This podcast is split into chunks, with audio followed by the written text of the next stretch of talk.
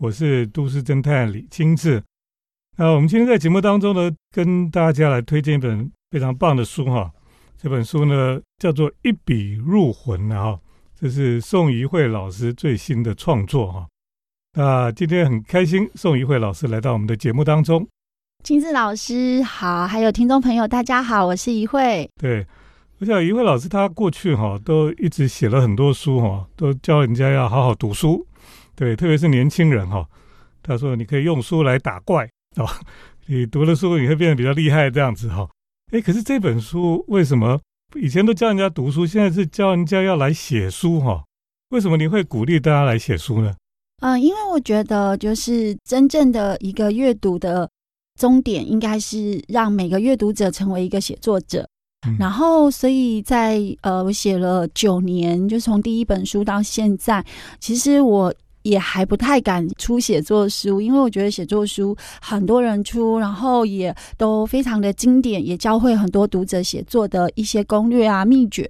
可是我这本书还是回到了阅读的初衷，也就是说，如果我们在很多的我们的偶像作家的一个文字里得到了光，那我们就要把它活成一道光。那活成一道光最好的方式，就是这些文字如何带我们走出黑暗，那个历程如何把它化成另外一种创。做的方式来跟其他的人分享，可是一定会有人会问你说：现在 AI 都会写文章了，为什么还要写文章呢？嗯，在书里面其实我有提啦，就是说，其实 AI 解决的就是已经发生的事情，因为你要进入非常非常多的 data 是已知。可是我觉得书写或者是创作，它其实在解决是一种未知的世界，还有一种想象。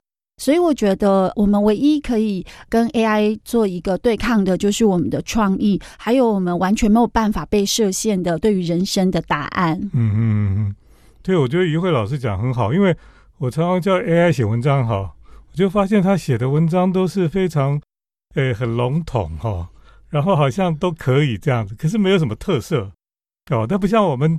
读有一些人写的这个书或什么，就觉得哎，这个人有他不同的风格或什么特色，可是好像 AI 写的都是 OK OK 这样子哈，然后你就觉得读一读，好像就觉得他写的。有写跟没写差不多，就是一个辨识度。所以我觉得作家他有时候最特别的就是他的写作意识，就是说他很专注在这一块领域，或是在这一个主题里，他不断不断透过他的成长，还有他自己对于很多生命的碰撞，那些磕碰的那一些跌倒的，或是那些生命里他的养分，然后形成了这个主题很不一样的观点。嗯哼。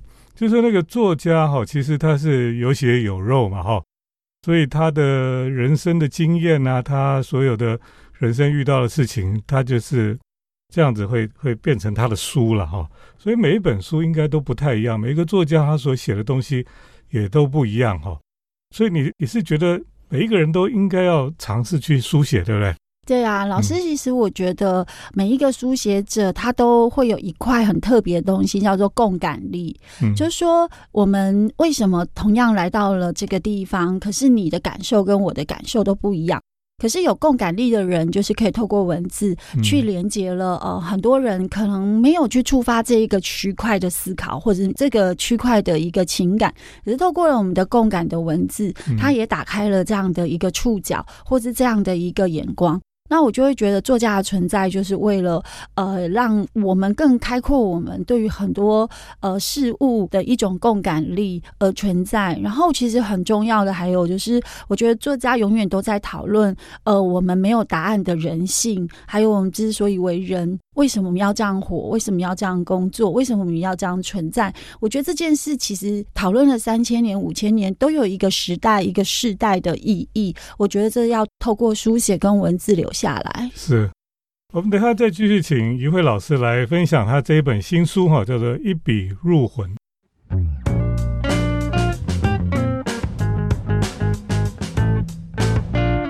欢迎回到我们建筑新乐园节目，我是都市侦探李清志。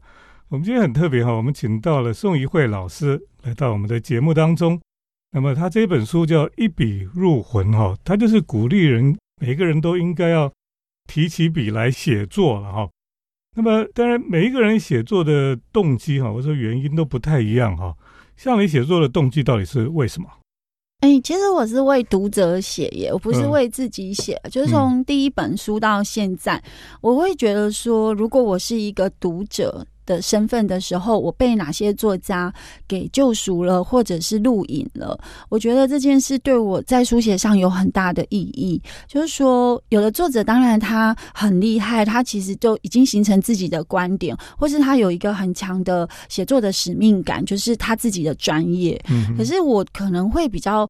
没有在这样的一个系统里有一个强大的信念，我反而是会比较是以读者的身份，因为我长期就是阅读者，所以我在成为一个写作者的一个身份的时候，我还是关照了，就是我曾经是阅读者这个身份，所以在写作的过程其实都不会太开心，因为我是一个阅读者，所以我读了很多的东西，然后我要我要开始去从模仿到思考到批判。然后形成自己的论述，我觉得这一段过程对我其实是还蛮煎熬的。譬如说，呃，我如果很喜欢尼采，可是我必须要去思考尼采的论述在现在我的书写的框架里，或者是我想要带给读者的一个生命的意义，它是否还是存在我过去对于尼采的这样的一个论述的一个信仰？所以在那个过程，我必须要不断的说服我自己，说我是要支持还是要反对。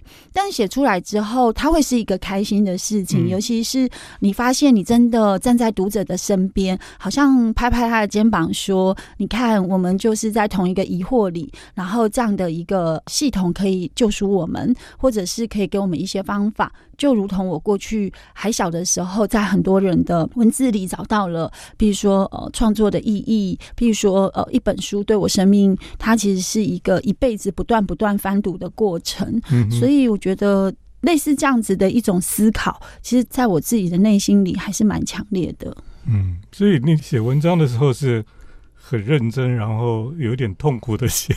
对，就是我是属于很努力在做这件事情，而不是天赋异禀的那种作家。但我知道有天赋异禀的作家，我身边其实就就是有一些朋友，他们其实就是才思敏捷，而且随手都有他们可以创作的一种天赋。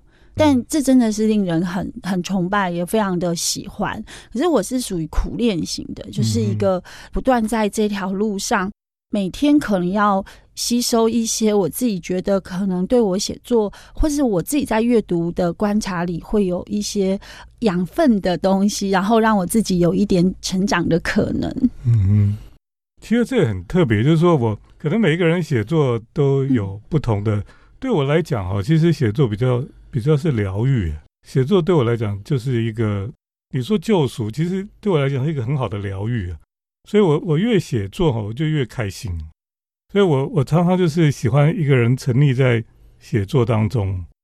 然后我常常讲说，没有一个人是孤岛。那我觉得写作的时候，我就是一个孤岛。对作家来讲，都是每一个人都是一个孤岛。可是我很享受在那个 孤岛里面，嗯，对，所以我我常常就一个人在咖啡店里写文章，我就觉得是一个还蛮开心的事情。老师，你其实就是有一点像书中说那种文字心理师，就是说，你文字对你来讲就是一个呃，让你的心理能够得到很多很多力量的一种对话的模式。那通常你这个模式如果越强，你的读者也会在你的文字里得到类似的疗愈，或是类似那种心灵上很多他可能觉得没有办法走过的，或是一个问号。而得到了一个好像灵魂被稳稳接住的感觉，所以老师，如果在写作有这样子的一种开心，其实你的读者也同样的能够从您的文字里。得到了那种呃文字心理师的那种疗愈感，其实我也常常会在老师的文字读到这样。我的读者会跟我说，真的读我的文字是还蛮愉快跟温暖的感觉，非常温暖。然后也有一种觉得，哎，原来我我在想这件事情的时候，也有一个大师，他跟我想的是一样的，或者他在这个领域里，我们所感动的，或者是我们所碰触的，其实是很相似的一个灵魂上的互望。我觉得这件事就是很多作家给很。很多读者的力量。嗯嗯，哎，你这本书里面哈，就是我觉得你还蛮理性去分析很多种类型，对不对？哎，所以你今天也是，我跟你讲一讲，你就给我心理分析了。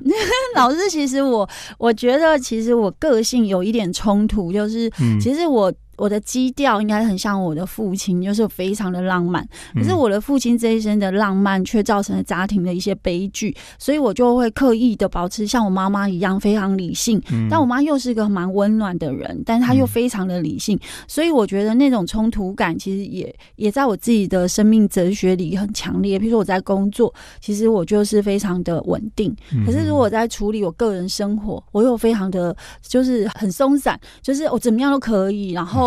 今天可能有吃没吃这件事好像不太困扰我，我觉得很开心就好。所以一般人可能在工作上看到我，就会觉得你很精明干练，你是一个什么事都井然有序的人。可是如果是我私底下好朋友，他们可能跟我吃过一次饭，就会想说：天哪，你怎么会是一个这么傻大姐，然后这么的什么事情都没有在考虑太多的的人？对，就就是我觉得那种。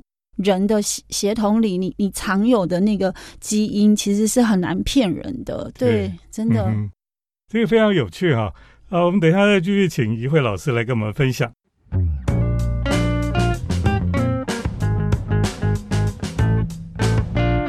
欢迎回到我们建筑新乐园节目，我是都市侦探李清志。那我们今天在节目当中呢，特别来访问宋怡慧老师哈。那他最近的一本新书叫《一笔入魂》，哎，这个名字为什么叫“一笔入魂”？嗯，其实那时候是希望说，我们的文字呢，能够去撼动不同的灵魂的读者。嗯，那作者呢，可能也在书写的时候是以灵魂去做创作的一个过程。因为我在写这本书的时候，其实是。呃，刚好遇到一个比较辛苦的生活的一个状态，那所以在书写的过程里，我觉得好像文字常有一种光，然后那个光又可以让你走出当时的困难。那所以在这本书，有的读者会读到，好像是不是有发生了什么事，然后再找一个人生的解放的那一种冰山以下的情绪，我觉得是挺感动的。嗯嗯嗯嗯。那你一直鼓励这个读者哈，可以可以拿起笔来写哈，可能会有人想说，那我到底要在什么样的环境才能写出好的文章出来？有有什么特别的环境？比如说你你都在什么地方写文章？哦，我都在自己的书房。哦，嗯，我其实可以给四个建议。第一个，我是觉得，嗯，你只要能读就能写这件事，它有一个你自己心里的。一个起点要去克服，就是你不用很厉害才开始写，你要开始写才会很厉害。因为我们没做这件事，你就不知道你可能会发生呃什么样的困难，或是你有可能要学习的地方，或者是谁能够帮助你啊脱离这个困难。所以我会觉得说，写作有时候它会是非常有趣的一种。一种产出，你看我们去打篮球，你总不会觉得说你要打到像 NBA 那种等级才能去打，你不觉得它就是哦，就是一个运动，就是一个我喜欢的娱乐？那写作为什么不可以呢？它其实也是这样，不用说我要去炫技，我的文字要像如诗般的梦幻，或是如诗般的这种在神龛上的等级。我们就是写自己的生活，写自己的故事，它同样会影响了你自己对于很多事情的一个累积的一个能量，或者是改变了别人去看。看一件事情的角度。那第二个，我觉得要先从自己写作热区开始写。很多人很喜欢模仿，呃，现在的什么爆红文，大家喜欢写的素材。我倒不这么觉得。我觉得每一个人就都有独立的个性跟气质，跟你自己的专长。所以，我跟学生说，其实你要写动漫，我也不会很反对。但是，你要先去研究说，在写动漫的这前十名的这些作家，他们共同的特质，跟他们共同去让读者想要攫住眼球，或是想要读的这些素材跟内容，是你能驾驭的吗？还有，未来你写了三年，跟他们模仿，跟他们致敬之后，你有自己的辨识度跟声音吗？毕竟那是你喜欢的热区，所以你有。要投资自己，可能要读哪些书，或者是要做怎么样的转型？可能这件事你可以想好，那叫准备性，就是第二步。我准备开始写，那我先写。那可是我写了之后的的第二阶段、第三阶段、第四阶段，我有试图要做什么样子的计划？那这些计划里，我我有尝试想要产出什么样子的一个结果，或者是我们简单讲，就是 KPI，就是你的 KPI 是什么？你是为了开心而写？那你就写给自己开心，那你就不要在意按赞数这件事。可是如果你有关心你的 TA，嗯，就是你的读者，那你可能要先去研究说，那我的第二篇，我的读者可能会设定在几岁，或者是他们可能会是一个怎样的一个呃性别比例，还有他们的一个习惯的素材切点可能是什么？譬如说谈建筑文学，它还是有个话题性，所以这个话题性进来的时候，才能走入我们的专业，它就很像一个敲门砖。所以其实，在写作的时候，它还是有一些大家可以百搭的技巧。然后第三。个我是觉得说，嗯，一定会没有灵感，所以我觉得你可以找出自己的灵感九宫格。像我自己没灵感，我会去吃美食，真的，真的，我就会觉得说，为什么会有灵感？会的，我就觉得这料理师为什么第一道菜要放这个？我就会去想说，为什么我写作的时候是一成不变？我就一定要这样开头，可是他没有。大家都会觉得说啊，一定要先上前菜，可是有的不会，有的会先给你上个汤。那我就想说，为什么他自己要先上个汤？哦，原来汤是冷的，他为什么要是冷的呢？因为他在他们的这个国家，在他们的这个饮膳的习惯里，他们没有在喝热汤。好，举例，那我就觉得说，哎，那我在写作的时候，是不是有的有的想法也太趋于我自己很固定的思维，我没有成长型的思考。然后接下来我可能就会去想，为什么有人的东西，他他的那个 CP 值那么高，可是他的族群就是这些，可是为什么这么高单价的还是这么多人？那到底这种料理他怎么去定位他自己，就很像一个作家怎么去定位他自己的书写？他到底是要在什么样子的一个环节里去吸引哪些读者去走入他的文字的共感？这这也是我的灵感来源。还有我很喜欢走路，嗯，那走路有的时候就会影响我的创作，因为走路是一个非常友善的速度，然后它也可以停下来，然后不受任何人影响，我想停就停。所以我觉得其实自己要去找几个你自己在写作的时候特别舒服，你可以。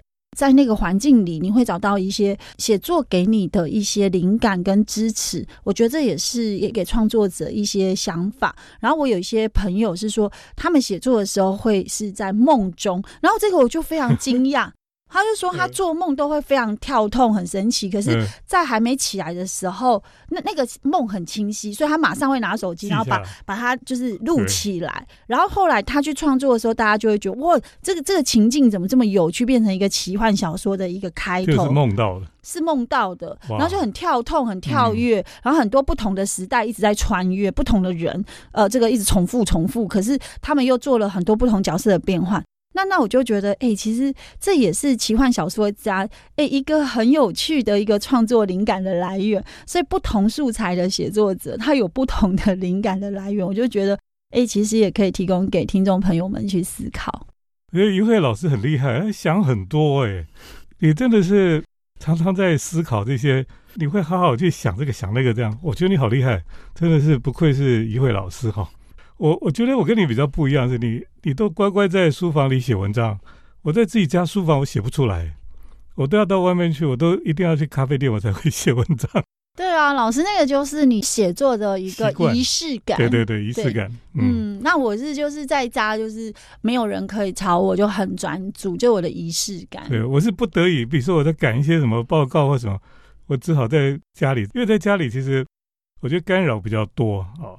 然后你会很想放松或怎么样，然后你去咖啡店，不管去哪里，你就是乖乖在那边写文章，而且我不怕人家干扰，就是我可以很专心这样子。有哎，就是外面的那种噪音，有时候可以帮创作者。有一批创作者是这么说，就是可以帮助他们更加的专注，有那个吵的氛围会让他们更加的聚精会神。原来老师就是这一种。好，我们等一下继续请一位老师来帮我们分享他的新书《一笔入魂》。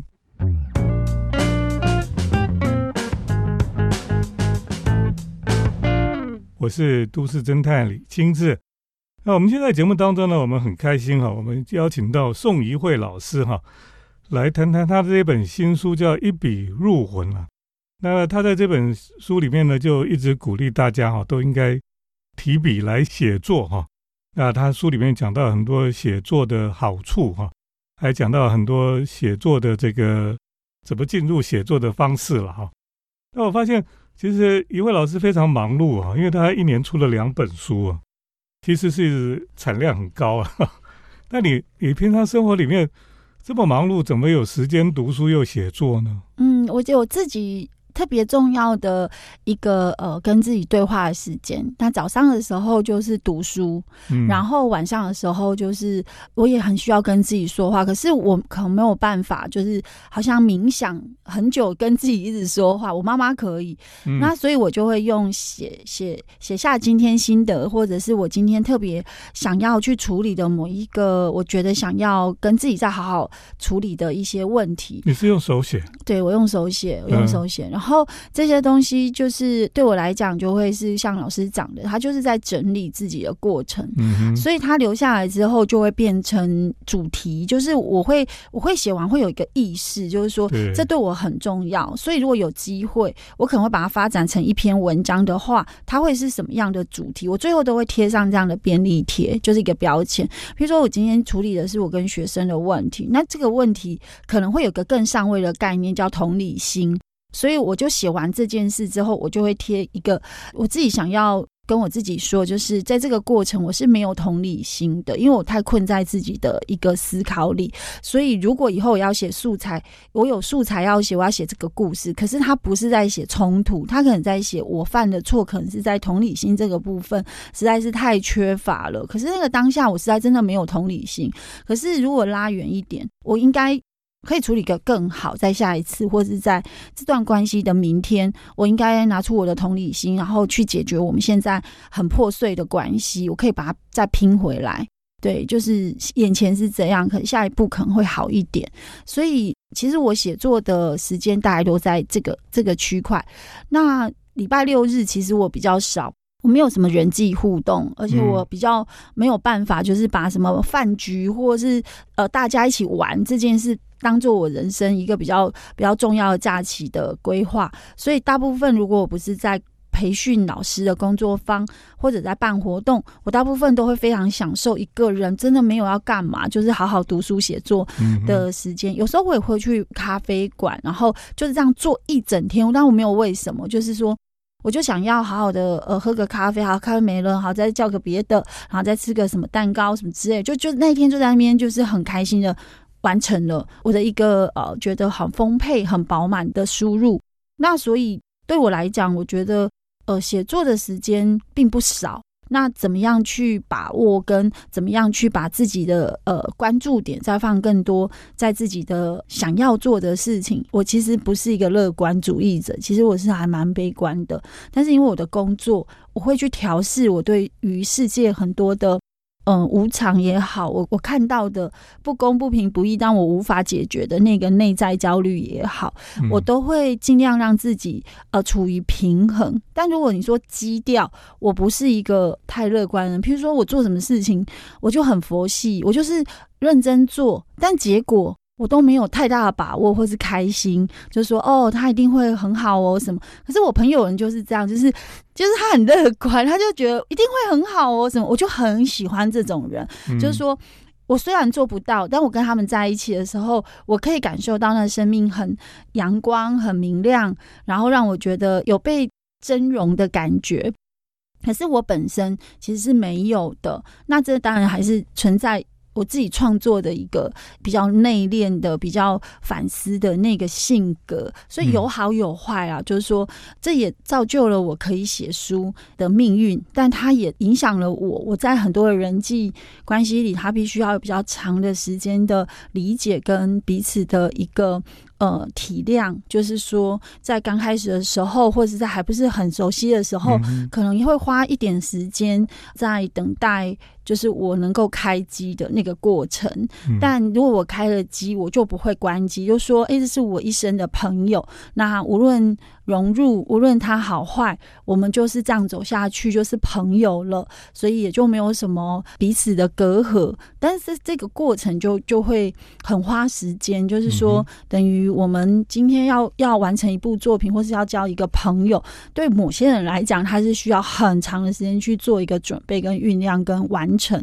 而有些人他就是很热情、很聪明，他就可以很快的就把这件事做好。那我就欣赏我自己这样的性格啊。小时候是觉得很悲哀，就是别人都很就是很快手快脚，然后什么什么都很赞，然后我自己 却真的好像一无是处这样。可是长大后，我也因为这样可以跟很多的学生当朋友，就是你在无一无是处，也不会比老师小时候一无是处，所以你们一定要认同自己，有自信。所以学生在这样的一种氛围里，其实我们的相处都还算蛮融洽。因为我不是资优生，也不是说从小就很很表现很好的人，所以跟他们聊这些，他们都比较能够去跟我有一些频率上的对焦，就是说，哦，老师也是这样出来的。所以我很少跟学生说，其实是不认真才会考不好，因为我曾经很认真算数学。可是我的数学就是很差，所以我能够理解说，今天做不好，有的有的时候对某些人来讲，他是尽了全力，可是他做出来可能是让人家觉得你是不是很不用心，所以你才做出这么糟糕的东西来。但就是只是在尝试说这件事，可能我终其一生都不会是我的强项，但我觉得尝试的过程是好的。嗯，对。好，我们今天很谢谢于慧老师哈，来给我们分享他的新书《一笔入魂》哈。那我想，这个一会他就是很喜欢念书了哈，然后他从读书中得到很多好处哈，所以他也写书，就是要把这些好处哈也带给读者们。今天很谢谢一会来到我们的节目里，谢谢老师，还有听众朋友们，谢谢听众朋友的收听。我们接下来呢是都市侦探的咖啡馆漫步单元，都市侦探的咖啡馆散步。